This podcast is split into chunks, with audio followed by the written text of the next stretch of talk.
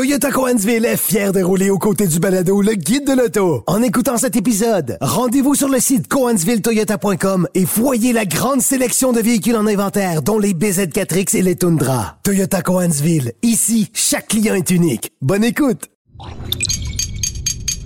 Cube Radio.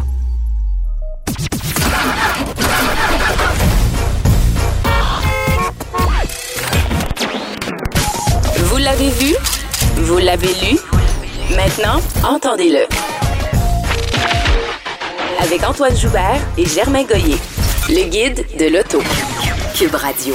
Bonjour tout le monde, bienvenue au Guide de l'Auto, édition du 3 septembre 2022. Louis-Philippe, salut. Salut Antoine. Pendant que Germain euh, se repose un peu, tu, euh, tu euh, reprends euh, son, son, son poste.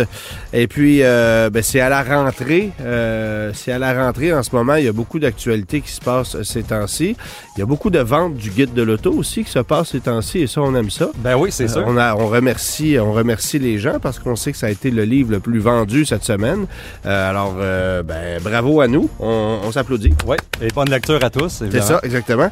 Euh, bon, euh, première nouvelle, euh, euh, là, on, on parle pas aux gens qui, grattent les fonds de tiroir pour, faire le paiement sur leur véhicule d'occasion. On parle à ceux qui sont un peu mieux nantis, mais qui vont peut-être l'être un peu moins finalement à partir de, ben, cette semaine, parce que rentrer en vigueur une, une taxe assez sévère cette année sur les véhicules de grand luxe. Et là, tu vas nous décortiquer ça, tu vas nous expliquer comment ça fonctionne.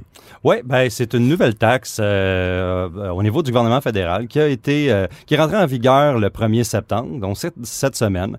Et puis cette taxe euh, s'adresse, bon, il y a plusieurs types de véhicules, des bateaux, des petits avions, etc. Mais ici, ben, c'est le guide de l'auto, donc on va s'attarder aux autos. Euh, c'est toute une taxe qui euh, affecte les véhicules euh, avec un prix de 100 000 et plus. Donc, en gros, c'est 10 euh, le, montant de, le montant taxable par exemple, de 100 000 ça va être euh, 10 000 qui est 10% Ou si le véhicule vaut plus, plus que 100 000 euh, par exemple à 140 000 on va faire un calcul de la différence entre 100 000 et 140 000 et on va taxer 20% de ce montant-là. Et puis, c'est le plus bas des deux. Donc, si, par exemple, un véhicule à 140 000 euh, est taxable euh, à 14 000 à 10% ou à 8 000 à, à 20% par exemple, ben, ça va être le montant le, le plus bas des deux euh, euh, sur, sur ce véhicule-là. On sait, Antoine, que... Là, la question que je me, que, que je me permets de te poser, est-ce que c'est 100 000 plus taxe plus la taxe ou est-ce que 100 000 plus la taxe plus taxe? Puis est-ce que le- la taxe du gouvernement est taxée sur le montant total incluant la première taxe? Tu sais, il y, a ça qui est important aussi de considérer là, à ce que j'ai lu, c'est le prix de vente du véhicule avant les taxes. donc. avant les taxes. Ouais. OK, parfait. Euh, évidemment, bon, euh, cette taxe-là, ça va affecter. On le sait que les véhicules sont de plus en plus euh, onéreux. Euh, Il y a des véhicules que c'est pas nécessairement juste des Porsche puis des Aston Martin qui vont être affectés par cette taxe-là, mais aussi des, groupes- des, des, des pick-up qui sont euh, euh, bien garnis, euh, des Denali, etc., qui peuvent aller là au- au-dessus des 100 000 Ouais. Donc, il va falloir faire attention dans la sélection des, des équipements.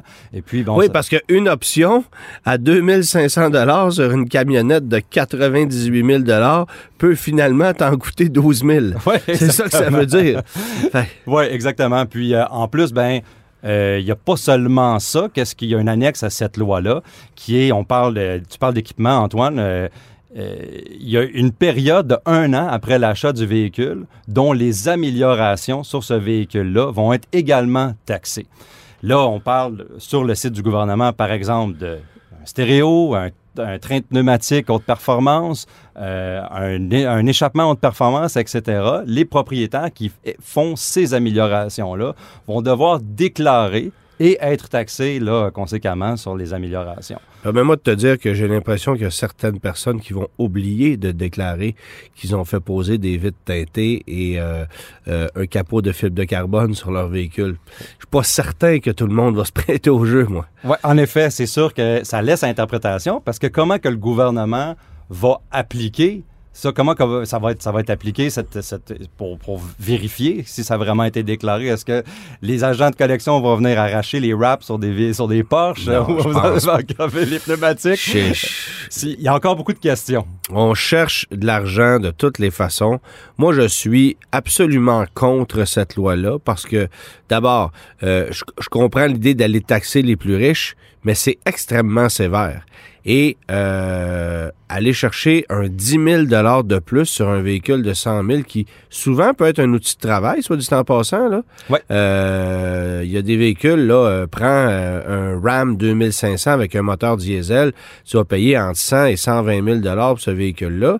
C'est un outil de travail, ben on taxe. Là, tu vas me dire, oui, la taxe est déductible tant que tu voudras, mais en demeure pas moins que euh, tu taxes, tu taxes, tu taxes, euh, puis tu vas chercher davantage de, sous dans les poches des contribuables.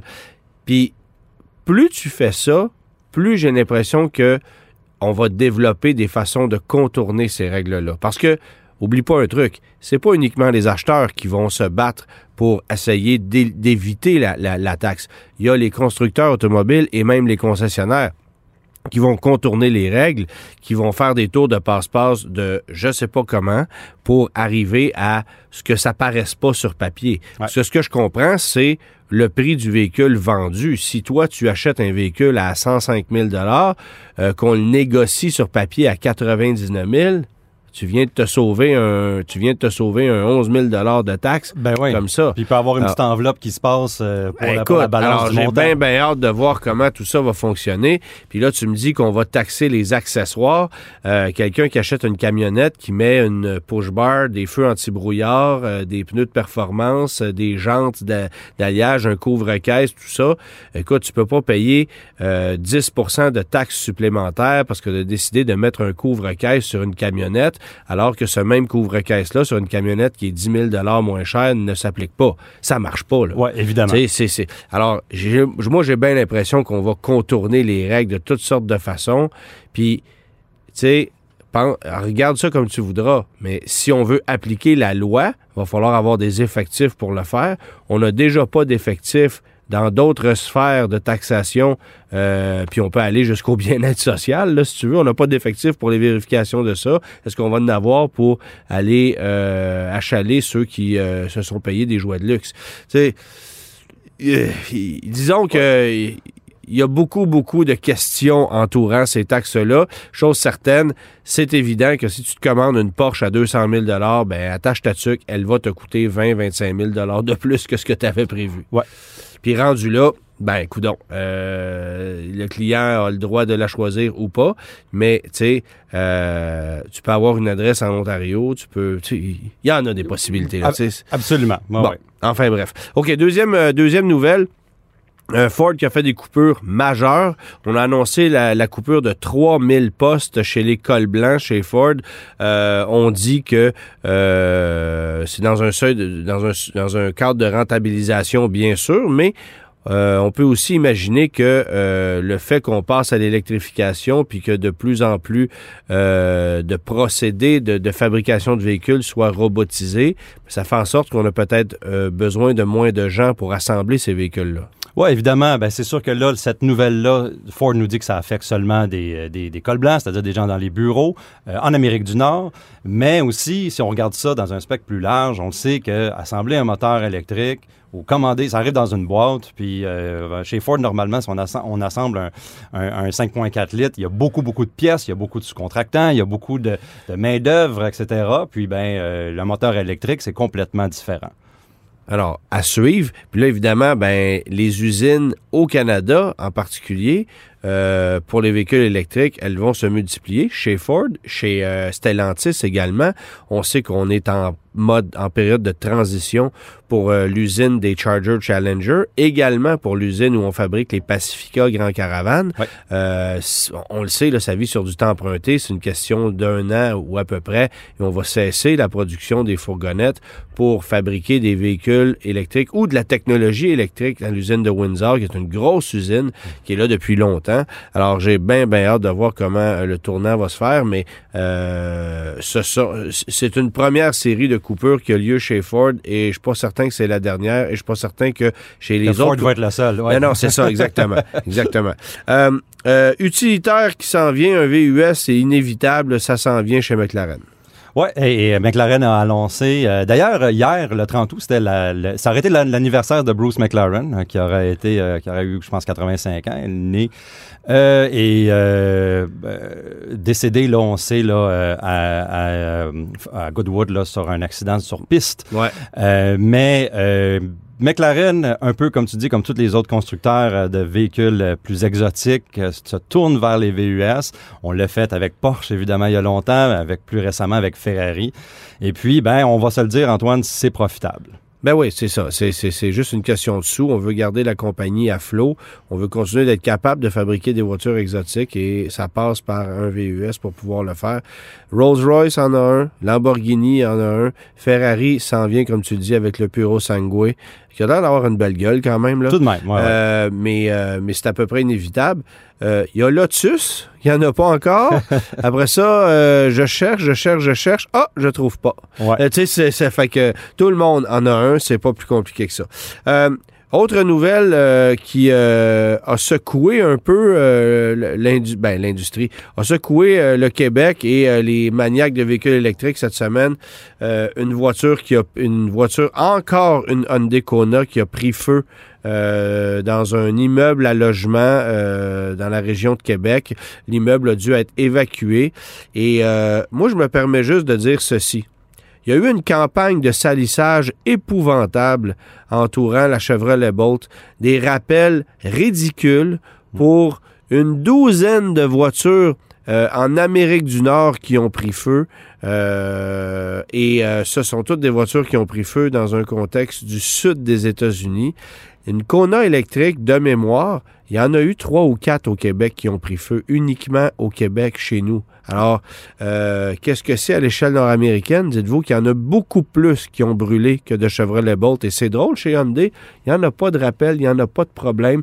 Non, non, ce sont des cas isolés.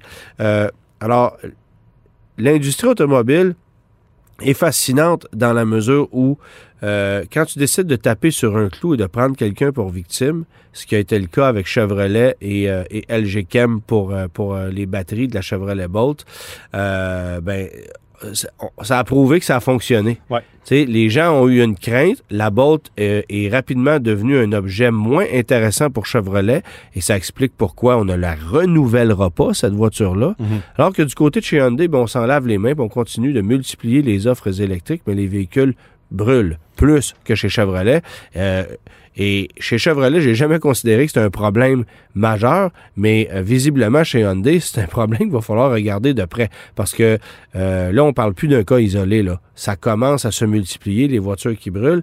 Et moi, si j'étais propriétaire d'une Kona, euh, je serais pas mal plus craintif, si tu veux mon avis, que si j'étais propriétaire d'une Bolt en ce moment. Ben oui, absolument, parce que chez Chevrolet, comme tu dis, ça a été réglé. Le problème, maintenant, les propriétaires peuvent rouler leur véhicule. On sait qu'on été comme un, Ben, ça, c'est s'il y avait un problème. S'il y avait un gros problème. Et c'est ces problèmes-là, ben, les, les fournisseurs comme LG Chem, justement, doivent apprendre de ça. Puis ces, ces fournisseurs-là fournissent d'autres constructeurs automobiles. Mais si le constructeur automobile, comme tu dis, ne veut pas ou veut pas faire ce- cette catastrophe de PR-là, entre guillemets, veut pas s'embarquer dans ça, ben, peut-être que le problème ne se réglera pas. Exactement.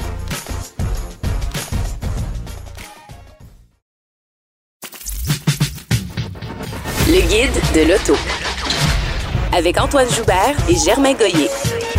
Oui, Philippe, tu arrives des États-Unis où tu es allé essayer un véhicule typiquement allemand, oui. conçu par les Allemands, mais pour les Américains, le BMW X7, qui n'est pas une nouvelle génération, qui est une mise à jour. Oui, évidemment, euh, c'est pas complètement remodelé. Un- il y a eu un, un facelift là, euh, avec des nouvelles caractéristiques extérieures. Euh, on a des nouveaux moteurs qui sont pas tout à fait nouveaux. Là. Euh, un moteur qui est, qui est nouveau, puis les autres, ça a été des améliorations. Ouais. Et puis, à l'intérieur, ben, on a remodelé là, avec bien des écrans, puis euh, bien des gadgets, évidemment, comme c'est euh, la tendance lourde dans l'industrie. Comme tu as dit, le véhicule allemand, mais assemblé aux États-Unis.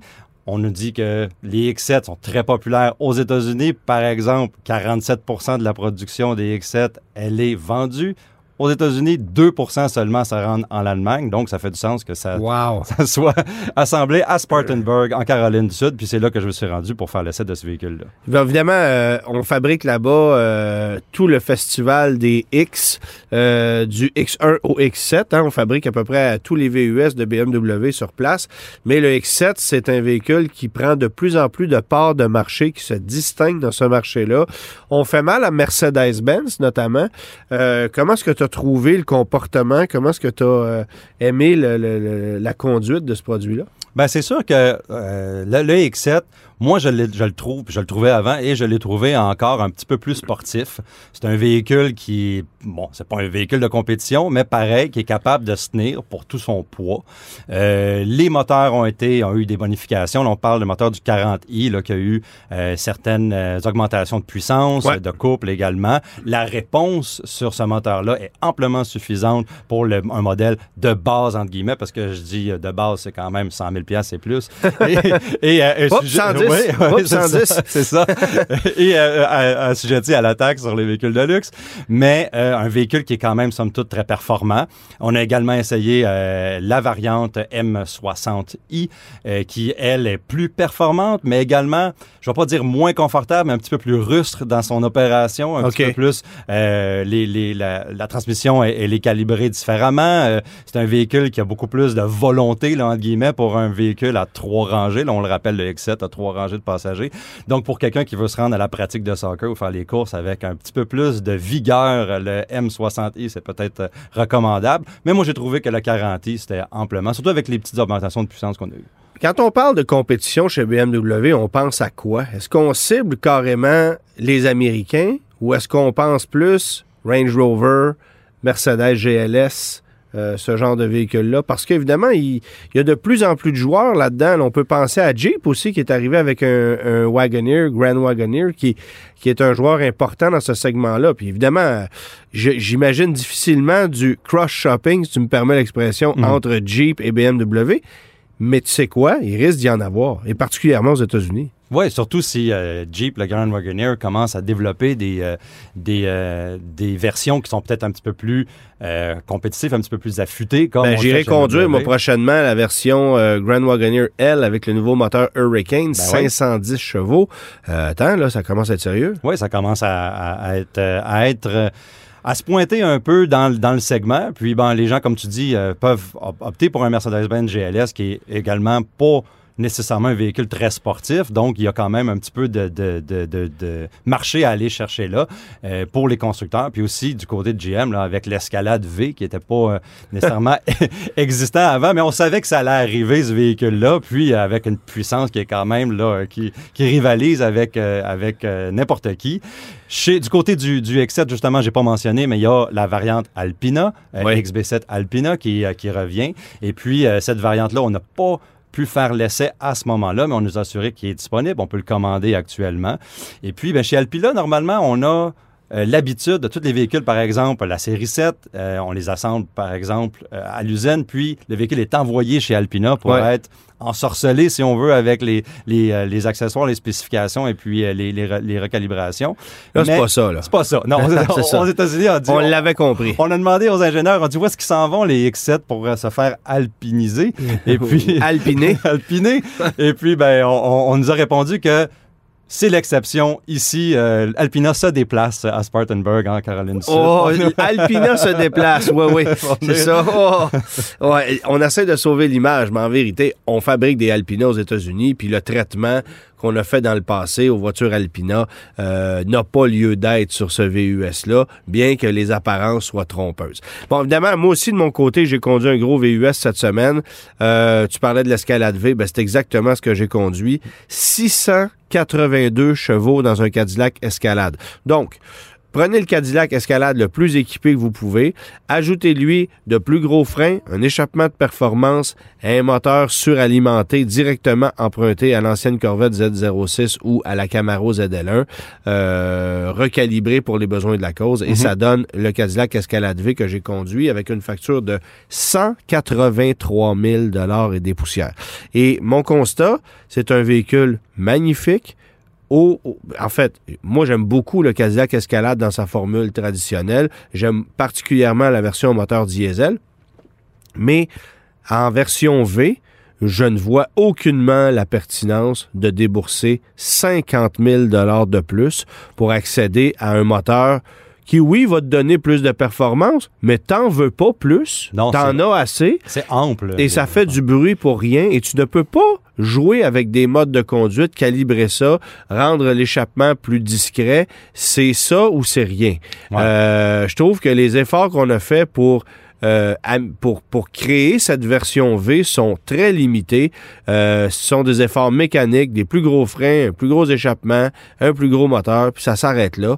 Et bon, non seulement la facture est difficilement justifiable, mais l'expérience de conduite ou la plus-value au niveau de la conduite, elle est absolument pas là. Si tu me donnais le choix demain matin entre un escalade régulier et un escalade V, à prix égal, je prendrais la version régulière Ah parce que le, son du moteur devient irritant. J'ai roulé là, avec le véhicule. Le son du moteur devient irritant. Et c'est pas ça que tu veux dans un Cadillac Escalade. Dans une CT5V Blackwing, parfait. Ouais. OK? Dans une Corvette, dans une Camaro, euh, même dans un VUS, axé sur la performance, ça va. Mais une escalade, ça demeure une escalade. Ouais, T'as pas une meilleure tenue de route. T'as pas une meilleure tenue de route, ben ben qu'un escalade régulier. Peut-être un peu, oui, parce qu'on a joué avec les suspensions, mais ça demeure une enclume là, sur Ouais. la route. Là. Tu sais, c'est pas. Fait que pour moi, il n'y a pas, y a pas d'intérêt comme tel. Mais tu sais quoi? Ils sont tous vendus d'avance. Euh, ça, ça- ce sont des véhicules qui vont garder leur valeur parce que euh, on peut encore le faire. Puis c'est un véhicule transitoire, c'est-à-dire que Cadillac est sur le point de lancer le Lyric, va arriver avec la Celestique, va arriver avec Ouais. une famille de nouveaux véhicules électriques dans les prochaines années. Et comment on peut financer tout ça? En fabriquant des bébelles comme ça, une escalade de 180 000 Écoute, Ouais. là, le profit là-dessus, je veux même pas imaginer c'est quoi. Ouais, ouais, c'est ça. C'est, ça coûte pas 50 000 de plus qu'un Cadillac Escalade ordinaire à fabriquer, ça c'est certain. Ouais.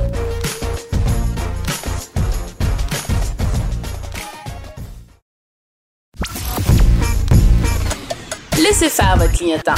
Entrez directement dans le guide de l'auto. Cube Radio. Oui, Philippe, on a vu des constructeurs automobiles ces dernières semaines lancer des, des ensembles de camping. Ford, notamment avec le Maverick, a lancé une tente avec des supports. Euh, on a cette euh, folie-là chez les constructeurs de vouloir s'intégrer dans le monde de l'overlanding. C'est une mode qui est là depuis quelques années, mais qui, on dirait, s'émancipe beaucoup, devient de plus en plus commune. Et moi qui arrive des îles de la Madeleine, euh, je peux te dire que là-bas, j'en ai vu euh, énormément de gens qui font ça avec des véhicules à 250 000 comme avec des Corolla 98. Ça se fait euh, peu importe le budget que tu as. Et ce qui est intéressant, c'est que euh, il y aura prochainement lieu un salon de l'overlanding euh, qui est chapeauté par euh, Patrick Trahan, euh, un aventurier, un gars qui a fait le Paris-Dakar, un gars qui est vraiment maniaque de ça. Il est avec nous aujourd'hui pour nous parler du phénomène puis pour nous parler du salon, évidemment. Salut Patrick! Salut. Bon, évidemment, euh, avant peut-être de parler de l'événement qui euh, approche à grands pas, euh, peut-être un mot sur ton, euh, ton bagage, ton historique, parce que euh, les gens n'ont peut-être pas idée à quel point euh, tu t'es promené puis tu as été audacieux dans tout ce que tu as fait jusqu'à maintenant. Ben évidemment, je veux dire, le, le- le monde du hors- hors-route, je le connais depuis 20 ans. Euh, ma première euh, ma, ma première expérience a été le Paris-Dakar sans, sans aucune expérience, en fait. Je suis arrivé là-bas. euh, Commencez bas, là. puis- ah, j'ai commencé avec euh, naïvement, mais c'était un rêve. Je rêvais de ça depuis l'âge de 15 ans. Un, un jour, j'ai dit, bon, ben go, euh, je fais le Paris-Dakar. Je me suis rendu compte que c'était un peu plus difficile que je pensais. C'est très ambitieux Mais, comme euh, première aventure. Ouais, ouais, ouais, c'est ça. Mais ça m'a fait connaître. Ça m'a fait connaître, puis euh, j'ai pas lâché. Normalement, quelqu'un de normal aurait dû dire bon ben je vais revenir. Puis je l'ai fait en moto. Je l'ai pas fait en 4 en 4 par 4 Ouais. je l'ai fait en moto, fait que c'est encore pire. Puis euh, j'aurais dû revenir ici, dire bon ben m'apprendre à faire de la moto, puis me retourner m'emmener. Mais non, je suis retourné en faire d'autres. Je suis retourné en Afrique, je suis retourné en, en Égypte, euh, un peu partout. Puis, euh, puis là, aujourd'hui, ben, je travaille pour l'organisation. Je suis le seul Nord-Américain à travailler dans l'organisation du Dakar. Fait que depuis 20 ans, ben j'ai fait tout mon tout mon bagage. Quand même. Et là, ben, au fil des années, se sont multipliés les événements, puis tu t'es développé euh, une passion de plus en plus forte euh, pour ça. L'as-tu toujours, ou principalement toujours fait en moto? Euh, le Dakar, oui, j'ai toujours fait mes rallyes en moto, sauf que j'ai toujours été dans le monde du hors-route. Tu sais, le, le- le Maroc, pour moi, c'est mon deuxième pays. OK. Puis je me suis toujours promené en 4x4 d'Indune. Euh, je me suis toujours intéressé à ça. Puis, tu sais, si on revient à l'overlanding en Afrique, l'overlanding, c'est pas c'est pas nouveau. Là. Ça fait des, des, des ça, ça fait des décennies que ça existe. Fait que j'ai toujours été au courant et j'ai toujours vu ça à cause de mon rapprochement de l'Europe. Puis, euh, puis là, ben, un jour, je me suis dit, ben, c'est quelque chose que je veux que je veux faire en fait euh, en- au Maroc, d'amener des gens au Maroc en, en overlanding. Puis j'ai dit, pourquoi ne pas euh, ne pas les amener euh, ici au salon en fait? Tu dis que l'overlanding n'est pas nouveau là-bas. On a quand même l'impression que le terme est assez nouveau et que le fait que ça devienne une mode, ce soit assez nouveau. Comment est-ce que tu expliques cette nouvelle euh, ou cette effervescence-là de l'overlanding dans les dernières années? Puis est-ce que ce terme-là est nouveau ou c'est juste moi qui le connaissais pas avant? Non, non, non, pas du tout. Le terme est, est- est pas nouveau du tout. Euh, le terme, en fait, là, en grosso modo, c'est euh, du camping, euh, du camping en route. Ouais. C'est on, on- on ajoute le hors-route au camping, dans le fond. C'est le voyage Ouais, ben- plus que le, le- le séjour. L'idée, c'est d'aller dans un endroit pas, pas accessible par les routes. Donc, l'overlanding peut se faire en moto aussi. Euh, et puis même, euh, en Europe, ils ajoutent même le vélo dans l'overlanding. OK. Fait que, fait que c'est vraiment ça. C'est vraiment de te déplacer dans un endroit accessible. C'est ça qui est vraiment le terme overlanding. Puis ça, ça existe depuis longtemps, longtemps, longtemps en Europe. Les gens qui, qui partaient en Afrique, surtout par les Français, là, aventuriers comme on les connaît, là, ben, ils descendaient jusqu'au Cap euh, en Afrique. Ben, ça, c'était toujours de l'overlanding. Mais l'idée de la tente de toit, ben, ça, c'était au début pour se protéger de ne pas se faire bouffer par des lions. C'est comme c'est à cause de ça qu'ils mettaient une tente sur le toit des, des, des Defenders. C'était pour échapper au- à, la- à la jungle et, euh, et à, tous les Ben animaux oui. qui la Aux composent. serpents, puis aux, aux- aux trucs comme ça. Ben oui, tout à fait. Puis, euh, puis finalement, ben moi j'explique ça. On, on a le phénomène un peu en moto aussi. Pour ceux qui connaissent la moto, on voit que les motos aventures, puis euh, toutes les BM, puis tout ça, ça, ça a pris un, un essor incroyable. Je pense que les gens de ma génération, j'ai 55, euh, veulent l'aventure de plus- en plus. Ouais. Puis euh, je pense que dans le domaine même de voitures, au niveau des SUV, au niveau de je peux tu comment je peux faire pour aller vivre mon aventure, même si c'est pas trop loin, ben j'ai des j'ai une pelle sur le toit, puis j'ai un jack, puis j'ai des j'ai des plaques à sable, puis je me sens aventurier. Là. Mais parlant de ça, là, euh, pour, pour euh, nos auditeurs qui se demandent, qui, qui connaissent un petit peu plus les véhicules, c'est quoi les caractéristiques qu'un véhicule d'overlanding doit absolument avoir? Ben, euh, il faut que ça soit idéalement dans l'overlanding, on parle d'autonomie. Euh, de, de- de- donc, si on va en camping, ben on peut, puis on est dans le bois, à côté du réservoir Gouin ou à Parent ou je sais pas où, ben il faut, on peut pas aller chercher notre pain de lait parce qu'il nous en manque pour faire nos omelettes. Là. Ouais. Fait il faut vraiment être capable d'être en complète autonomie. Donc, autant au niveau du, du, du frigo, autant au niveau de l'électricité, c'est parce que c'est là qu'on commence à parler des panneaux solaires. Euh, mais en tant que, que véhicule, ça se fait avec à peu près tous les véhicules. On le voit beaucoup en Jeep, mais euh, le Jeep n'a pas de toit nécessairement. Fait que c'est là que euh, il y a beaucoup de Jeep qui amènent une remorque aussi. Ouais. Euh, mais c'est sûr qu'un un, un SUV normal qu'on vend, on va être limité encore là, là. Oui, on peut s'aventurer un peu dans les dans les chemins de gravel, mais si le chemin de gravel devient on sait pas quoi parce que c'est vraiment un chemin aventure, mais là on est un peu pris parce qu'on n'a pas le débattement, on n'a pas les pneus, on n'a pas euh, on Écoute, pas, euh, moi, je trouve ça fascinant parce que ces temps-ci, les constructeurs automobiles lancent des ensembles d'overlanding optionnels euh, disponibles en accessoires chez les concessionnaires, pour besoin de vous dire, à gros frais. Euh, et un, de, un, des constructeurs qui profite le plus de cette vague-là, je pense, c'est Jeep, euh, qui propose des ensembles complets, par exemple, pour un Jeep euh, Gladiator Pickup sur lequel tu peux jucher à, même la boîte un, ensemble complet qui est super bien fait. Euh, je pense aussi à Rivian qui a lancé euh, euh, un ensemble comme ça et même un ensemble de barbecue avec des poêles électriques puis tout. Tu je veux dire, il y a, énormément d'accessoires qui débarquent ces temps-ci chez les constructeurs automobiles, ce que tu voyais pas il y a quelques années. Si on recule de il y a 30, 40 ans, oui, il y a certains constructeurs automobiles qui ont offert des tentes, euh, la fameuse Aztec. Ben, la fameuse Aztec. Ça, c'était celle qui a été offerte dans les années 2000. Mais si on va dans les années 60. Aussi Nissan avait sorti quelque chose aussi avec. Euh, c'était quoi dans la Nissan qui sortait avec une tente en arrière, là? Euh, Nissan, ça me dit rien. Moi, je me souviens de Chevrolet. Il y avait une Vega, il y avait des Omega, il y avait un paquet de, véhicules GM euh, sur lesquels tu pouvais mettre des tentes, des Nova hatchback. Euh, je pense que la Pulsar, la Nissan Pulsar, je pense que tu pouvais mettre quelque chose en arrière. Là. La Nissan Pulsar, OK, ça, ça, me, ça, ça me dit rien. Mais bref, ben, c'est ça. C'est ça. Tu sais, oui, oui, il y a eu, il y a eu des possibilités. C'est ça, oui. Ça, ça, a déjà été pensé. c'est quelque chose qui revient mais vraiment en grande, là. Vraiment, vraiment. Puis là, les accessoires, euh, ça débarque, là. Oui, c'est ça. Là, évidemment, euh, il y a moyen de s'équiper pour ça. C'est un peu, euh, on va revenir sur le salon un peu plus tard, mais c'est là qu'on va découvrir où, quand, comment, quoi faire, qu'est-ce qu'on peut acheter, etc. Mais euh, l'overlanding, aujourd'hui, il y a moyen, il faut, faut comprendre que c'est quelque chose qu'on peut faire, peu importe le budget qu'on a. Là. Sky is the limit, bien sûr, mais on peut commencer avec euh, un budget très raisonnable.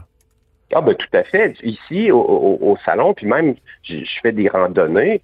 Euh, j'ai fait une randonnée guidée cette année. C'est la première que, qui existe au Québec. Je suis parti avec 10, 10 clients. Ben, sur les 10 clients, il y, en avait un avec un, un Ford Ranger 2004 puis il y en avait un avec un, un, un, Range Rover Supercharged. 2023, là. Oui, ouais, c'est ça, OK.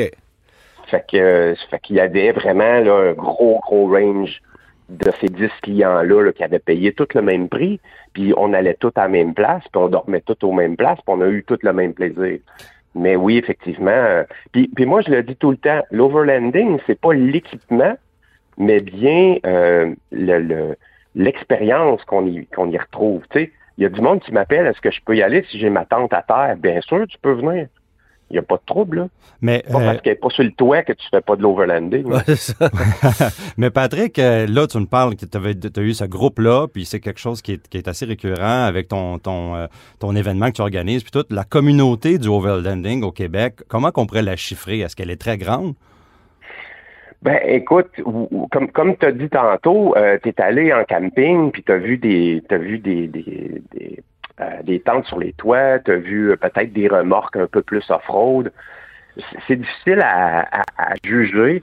C'est quand même une petite la communauté comme telle qui se parle ensemble, c'est pas si grand. Là. On, on retrouve euh, plusieurs groupes Facebook, parce que je pense que c'est là qu'on se retrouve un petit peu plus. Là.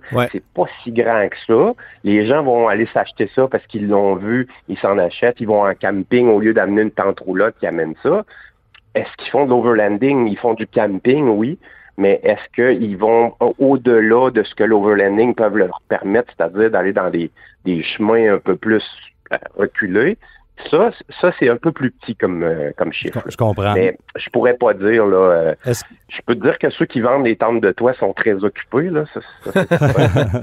Mais si on parle, de, tantôt on parlait de destinations euh, exotiques un peu, là, tu me parlais en Europe, puis en Afrique, puis etc. En, au Québec, ici, on est en hiver pas mal la moitié de l'année. Est-ce que c'est quelque chose qui se pratique en hiver également? Est-ce qu'il y a des, des, membres de la communauté qui sont équipés pour faire ça durant l'hiver? Parce que j'imagine que les chemins, à un moment donné, sont, sont pas mal moins accessibles. Ben, tu sais, dirais même, est-ce que ça peut se marier avec la motoneige? Ben, il y en a des crinqués. Il y, a des crinqués, là, que, ah, on, parle qu'on, parle qu'on est sur une tente, là, tu sais, c'est, quand même une toile, Oui. Fait que, il faut, il faut chauffer. Mais il y, y, a plusieurs façons. Il y a la toile, mais il y a aussi qui est très, très, très populaire, mais qui est très, très dispendieux. T'as, à l'UCAB, ils font ça, c'est vraiment dans le dans la boîte de pick-up. Puis là, on est vraiment plus fermé, on peut mettre du chauffage. C'est comme les vieux campeurs, là, mais euh, tout en aluminium. Puis OK. ça n'a pas rien à voir avec les vieux campeurs que les bonhommes avaient, là. Rien, rien à voir. Fait que oui, il y a quelques setups que les gens utilisent l'hiver. Et oui, sur la communauté, j'en vois qui l'utilisent quand même très tard à l'automne, puis même l'hiver, parce qu'il y a, il y a certains chemins que, de glace euh, qu'on a, puis euh, ils y vont. Avec la motoneige, je dirais pff, pas chaud, là. Tu sais, c'est, sûr Ah, c'est clair. du camping. Puis te chauffer avec ta Mais- motoneige pour dormir, c'est moyenne bonne idée. c'est moyenne bonne idée, exactement. Exactement. Mais, mais je peux te dire que, tu sais, il faut, il faut vraiment, c'est pour ça que moi je fais des randonnées guidées, parce que la plupart des gens ont ça, puis ils savent pas où aller. Ils s'achètent le kit. Bon, mettons, ils, ont, ils s'achètent le gros Rubicon, ils, ils se mettent le, le- le- le truc, puis là, comme tu as dit, les manufacturiers arrivent avec des, des trucs directement faits avec le véhicule. Fait que Ouais. tu, mets- tu le mets même sur ton, euh, sur ton emprunt, fait que ça paraît pas. Sauf que tu as tout le kit, mais après, tu vas où? C'est le problème, en fait. Puis on voit, on le voit, le même phénomène en moto. C'est après ça, est-ce que je me risque de partir puis faire 800 km de gravel puis monter euh, en haut de pas, pas loin de la baie James? Ben, c'est pas tout le monde qui est rendu là. Puis les gens manquent d'organisation, manquent d'éducation. Ce pourquoi, principalement, tu as eu l'idée de créer un salon euh, qui va euh, informer les gens et qui va euh, démocratiser cette activité-là qui est l'overlanding. Parle-nous de ce qu'on va retrouver au salon comme kiosque, comme activité, comme truc à voir. En fait, le, le salon du Overland, c'est euh, c'est vraiment une copie, euh, je vais remettre ça comme ça, du Overland Expo, qui existe déjà aux États-Unis. OK. qui est, qui est, qui est énorme, là, comme, comme on connaît les Américains, ben c'est, c'est, c'est vraiment énorme. Là. Il, y a, il y a, je pense, 5000 personnes qui y vont. Il y a, il y a 300 exposants. Il y a 800 campeurs. là. OK. Mais, puis je suis allé, on m'a invité, le Overland Expo, euh, ils m'ont invité l'année passée à aller. Puis je suis allé voir ça, je suis allé voir comment... Je connaissais déjà, mais je voulais voir de près pour arriver avec le même, si on veut, le même concept. OK. Mais ici, à la moins 10, là, ou à moins 100, là, Mhm. Et ça se passe où aux États-Unis, la- ça? Aux États-Unis, il y a quatre endroits. Ils font ça partout aux États-Unis. Il y a le- l'Ouest, le le- l'Est, il y en a un pas loin d'ici. Ils font ça au Colorado, ils font ça euh, à Flagstaff, ils font ça euh, au Oregon. C'est vraiment, c'est vraiment gros. Là. OK. Avec Puis- une communauté moi, implantée comme ça, ils doivent avoir des méchantes machines là, dans ces salons-là. Ah ben, écoute, t'as des F850 si ça peut exister, là. C'est, t'as des, t'as des Unimog, euh, t'en veux-tu en Ouais, voilà, ouais, des, ouais. gros, des gros Unimog de, de Mercedes, t'as, t'as des Iveco, t'as les gros, gros, gros camions, t'as, t'as, t'as des camions qui mettent un Hummer dans la boîte du pick-up, là. C'est- Ouais, ouais, ouais, ouais, c'est ça. Comme on disait pour tous les budgets. Ouais, ouais. Exactement. Mais, mais ça, je voulais l'amener ici, un peu le même concept. Parce que le concept du salon, c'est pas juste un, un- salon de l'auto ou ben non, un salon qu'on va voir euh, des exposants puis on repart. C'est que les gens, ils viennent ici avec leur setup. Donc, ils viennent camper ici. On est sur un, un ancien centre de ski. Euh, donc, il y, a, y a une partie off-road même, euh, dans le sens qu'ils se campent euh, il y a du sable. Euh, ils viennent camper ici le vendredi. Euh, le soir, on fait un feu. Euh, Il y a les exposants qui sont déjà là. Après ça, dans la journée, ils vont voir les exposants, mais il y a aussi des présentateurs et présentatrices. Cette année, on a une fille qui fait le tour de l'Amérique du Nord tout seul en Jeep. Euh, puis c'est une Américaine, puis elle- ça donne qu'elle passe par ici euh, dans son dans son tour. Elle s'en retourne, euh, je pense, vers l'Alaska ou quelque chose comme ça. OK. Elle va venir parler de, de, de son aventure. Euh, fait que j'ai des présentations comme ça. Donc, les gens ont quelque chose à aller apprendre ou aller se faire rêver. Il y a des ateliers, des ateliers sur des produits, mais aussi des ateliers sur différents trucs euh, pour l'Overland. Euh, il y a des, euh, de la formation. Donc, j'ai quelqu'un qui vient euh, montrer comment qu'on se winch, comment qu'on se déprend dans le sable, parce que j'ai mon petit Sahara ici, c'était bien important pour moi. là OK. Mhm. d'avoir du sable. Là. Fait que euh, on, on a ça, on a de la formation de, de 4x4. Euh, j'ai aussi une, une petite trail d'un sentier de 7 km qui monte en haut de la montagne. Donc les gens peuvent l'essayer avec leur euh, avec leur, euh, leur véhicule.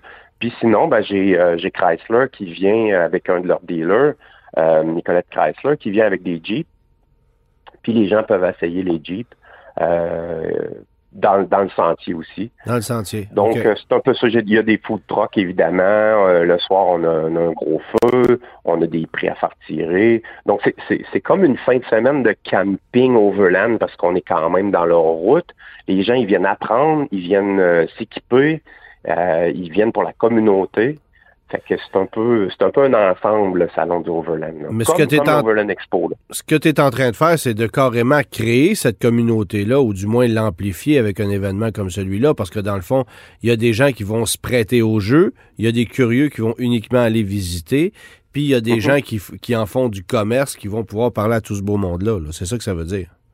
Oui, c'est tout à fait ça. C'est tout à fait ça. Euh, c'est sûr, comme je dis, il y a une communauté déjà établie sur Facebook, mais est-ce que c'est une communauté ou, ou plus un truc virtuel? Ben là, ici, on voit des faces. là. Donc, on fait une table ronde avec les, les administrateurs d'Overland Québec, exemple. Euh, ils viennent parler de... On peut voir qui, qui sont là. euh, donc, euh, c'est un peu ça. Puis aussi, c'est un, un peu un show and shine dans un sens. Euh, les gens, en promènent route, ça dans- peut un petit peu moins chaîne, euh, mais c'est pas mal chaud et dirt. c'est pas mal. Ouais, mais mais mais faut pas oublier là que que le l'Overland là, c'est pas des véhicules montés sur du 38 pouces là avec euh, 8 pouces de de, de lift là. OK. C'est- très rare. Ça peut arriver. Mais déjà, tu vas coucher haut en haut de ta tente. Là. Ouais, On c'est ça, peut-être le vertige. Dans les oiseaux. c'est ça, c'est ça. Fait que c'est pas, c'est pas tout à fait cette communauté-là qu'on va chercher non plus. Euh, donc, puis il y a beaucoup de monde qui veulent pas graffiner leur, leur véhicule, c'est normal. Ça leur a coûté 100 000. C'est pas cool de Ben graffiner le- le- leur truc. Donc, mais ils se promènent quand même. Ils vont parler à, mettons, l'autre qui a, qui a euh, euh, euh, un Tacoma ou quoi que ce soit. Il va voir ses, ses- ses trucs, puis ils discutent ensemble. C'est là où, euh, où la communauté, on a même du, la communauté de Subaru aussi. Ben oui. ben la ouais. communauté de Subaru est assez présente dans l'Overland aussi. Là. En terminant, Patrick, euh, j'aimerais ça te demander, avec les euh, évidemment les véhicules électriques, euh, ton avis un peu là-dessus. Qu'est-ce qui est Qu'est-ce que réserve, c'est quoi le futur du overlanding avec les véhicules électriques, puis plus spécifiquement avec leur, surtout la, portée, l'autonomie des batteries, euh, la demande sur les groupes motopropulseurs électriques en overlanding, puis surtout euh, où est-ce qu'on recharge quand on s'en va euh, jusque, jusque dans ces contrées-là pour, pour faire le- le- les les activités d'overlanding? Ben, écoute, je, je pense que c'est là que ça s'en va. Ici, j'ai essayé de faire une division électrique, mais cette année, c'est assez dur là, avec le manque de personnel, le manque de véhicules que vous connaissez certains. Euh, les, les gros manufacturiers n'ont pas voulu embarquer encore. OK. Mais bon, on se donne, c'est juste ma deuxième année, fait que je pense que ça va embarquer plus tard. Je voulais faire vraiment une section électrique. Euh, moi, je pense que les véhicules hybrides sont parfaits pour ça, Mhm. avec les générateurs et tout ça. En même temps, là, nous, il faut quand même mettre du gaz dans nos, dans nos véhicules. J'ai fait une, une, une randonnée cette année. On faisait 800 km, on rentrait dans le bois, puis 800 km plus tard, on ressortait. Sauf qu'on avait des points d'essence. Mais ces points d'essence-là peuvent être chargés aussi. Là. Puis, Ouais. Il y a des véhicules, les, les Jeeps, là, faut pas se, faut pas se leurrer, ils n'ont pas des gros réservoirs là-dessus. Là.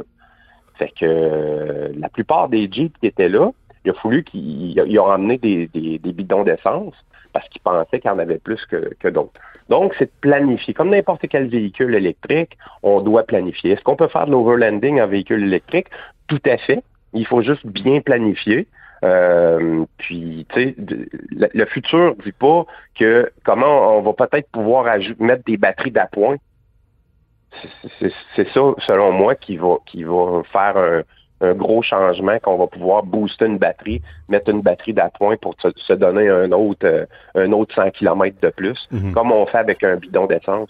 Rivian semble être un constructeur qui, euh, qui va se prêter au jeu un peu plus. D'ailleurs, ils ont dit qu'ils installeraient leurs bornes de recharge dans des endroits qui sont euh, reclus, un peu comme ça, dans des parcs nationaux, entre autres, euh, pour faire à l'inverse de Tesla carrément, puis aller chercher une clientèle plus aventurière. Mais évidemment, euh, euh, j'ai hâte de voir le jour où on va aller installer des bornes de recharge à là. Ça, Ça va prendre beaucoup de c'est une autre affaire. En terminant, bien évidemment, tu peux nous donner les détails de ton de, de, de l'événement, euh, l'endroit, où, quand, comment, parce que évidemment, les gens ne savent pas c'est où, euh, quelles sont les dates, etc. Ben euh, oui, c'est du 16 au 18 septembre. Ça se trouve être à Notre-Dame-du-Mont-Carmel, qui est à 15 minutes de Trois-Rivières. Ouais. Euh, les gens, s'ils veulent avoir plus de renseignements, ils vont au euh, www.salon-overland-qc.com. Euh, puis là, ils ont, ils ont l'information qui s'ajoute à tous les jours. Là. À chaque fois que j'ai des présentateurs, puis tout ça, je mets de l'information là. Mais les billets sont là. Il y a des billets de trois jours. Donc, si les gens ils veulent venir euh, le vendredi soir, samedi et dimanche, il y a des billets de deux jours. Et il y a des billets de journaliers pour les gens qui veulent juste venir voir Bon, ben écoute, euh, je te remercie beaucoup d'avoir pris le temps de nous parler. On va te souhaiter bon succès avec cette première édition de l'événement. Et puis, on invite les gens euh, euh, à qui ça leur tente. Oh, beau jeu de mots, hein? Euh, d'aller faire, d'aller faire un tour là-bas. Merci beaucoup d'avoir pris le temps, Patrick. Merci, Patrick. Tout à fait. Merci OK. beaucoup. Là. Bye-bye. Bye bye. Antoine Joubert, Germain Goyer. Des vrais gars de char. Le guide de l'auto. Question des lecteurs, Antoine. euh, J'ai Marc ici qui a acheté un Toyota RAV4 Prime XSE Tech 2021. Ouais. Euh, il a entendu pendant 14 mois, évidemment, parce que c'est un véhicule qui, euh, qui est très prisé. C'est pas si entend. pire, 14 mois. Non, c'est quand même pas pire, je, je vais dire comme toi. Euh, c'est un véhicule idéal pour ses besoins, parcouru de 32 000 km à son volant. Euh, il prévoyait évidemment le, le conserver longtemps. Par contre, Marc est terrorisé par le problème de câble à haute tension euh, qu'on a rapporté chez Toyota sur ce véhicule-là en particulier. Le concessionnaire lui prête une Corolla usagée en attendant, mais euh, bon, évidemment, c'est pas, euh, c'est pas idéal pour ses besoins. On lui propose d'échanger son RAV4 Prime contre un RAV4 Trail du même kilométrage, mais un peu plus vieux. Ouais. OK. Donc, on lui promet également un généreux chèque. On n'a pas le montant ici. Ouais. Euh, ce chèque-là mettrait de côté pour acquérir un véhicule familial à 100% électrique euh, dans un an ou deux. Euh, Qu'est-ce que tu en penses, Antoine? Ben non, moi je garderais le RAV4 Prime. Le, le problème de câble, euh, Toyota est en train de, de- de- de corriger ça. S'il y a eu problème sur votre véhicule après 30 000 km, euh, parce que là, je suis pas certain de comprendre si le véhicule est, déjà affecté ou si c'est quelque chose qui pourrait s'en venir. Ouais. Euh, mais inspectez-le, on le sait. Euh, inspectez-le, assurez-vous que tout est correct et puis conservez-le. Un RAV4 Prime, ça vaut son pesant d'or. Ouais. D'échanger ça contre un RAV4 à essence, ça serait une erreur monumentale. Parce que c'est certain que le concessionnaire vous donnera pas la plus-value euh, réelle de, de- de- du RAV4 Prime. Pour vous donner une idée, un RAV4 Prime euh, technologie, donc XSE, XSE Groupe Technologie, c'est 56 000 plus taxes, moins euh, le 10 000 de crédit actu- actuellement attribuable. Ouais. OK? Donc, le coût de revient de ce véhicule-là, avant taxe, est autour de 48 000 euh, 40 47 48 000 Ça, c'est le prix réel de ce véhicule-là avant taxe.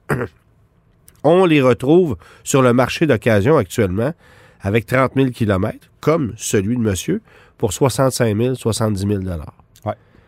Euh, Donc, je suis pas cer- même... euh, pas certain, je suis pas certain que tu peux faire ça avec un RAV4 à essence traditionnelle. C'est évident que non, en fait. Non. Donc, moi, je garderais le RAV4 Prime. Je, je ferais des vérifications. Je m'assurerais que la gaine est bien protégée, que Ouais. tout ça c'est fait. Et puis, vous allez avoir une super bonne machine entre les mains. On s'arrête- ça s'arrête là. Ouais. Pas plus compliqué que ça. Toi, de ton côté, bon, on a une question ici d'Alexandre.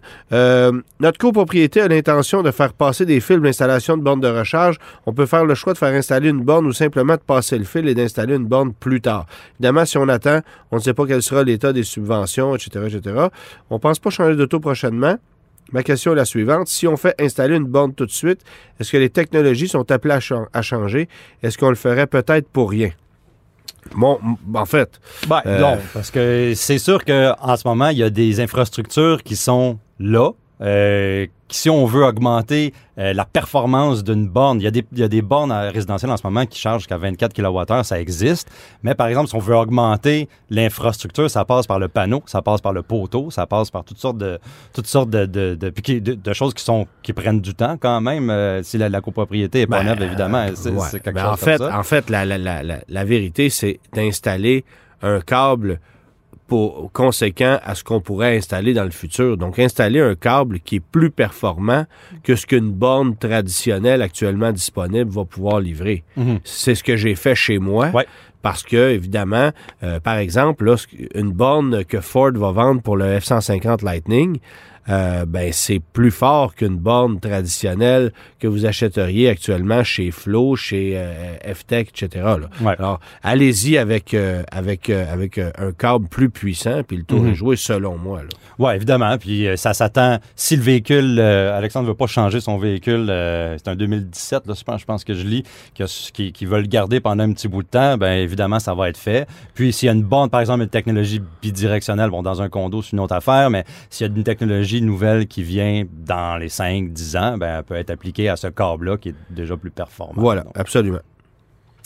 euh, Antoine, euh, Steve euh, nous dit avec le climat de disparition des muscle cars à essence, on l'a vu avec, euh, avec Ouais. le Challenger électrique qui fait un bruit, euh, somme toute, discutable. Un, Chewbacca, un muscle car Chewbacca, ouais. J'aimerais sauter sur l'opportunité de m'en procurer une.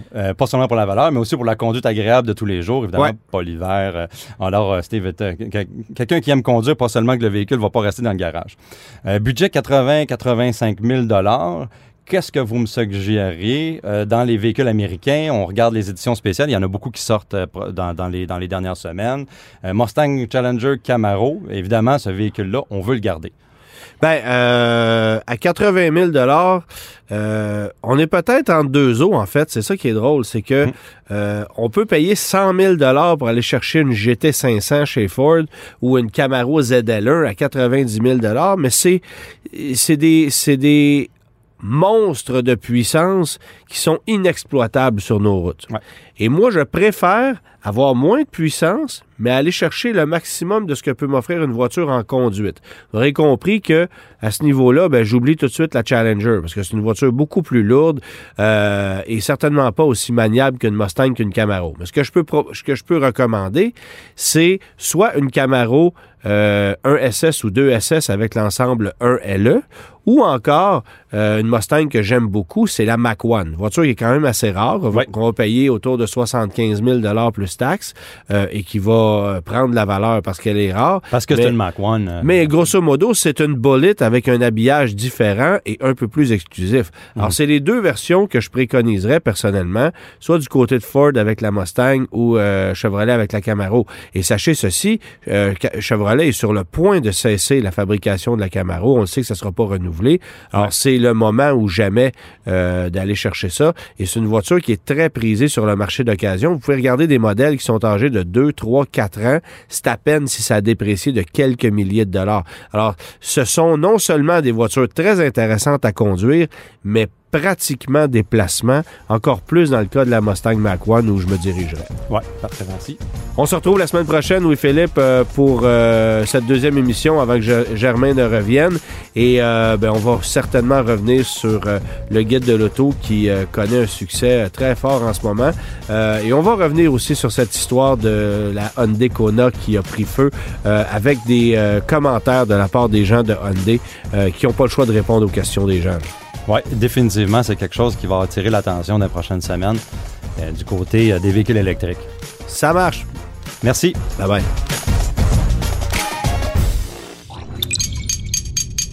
Cube Radio.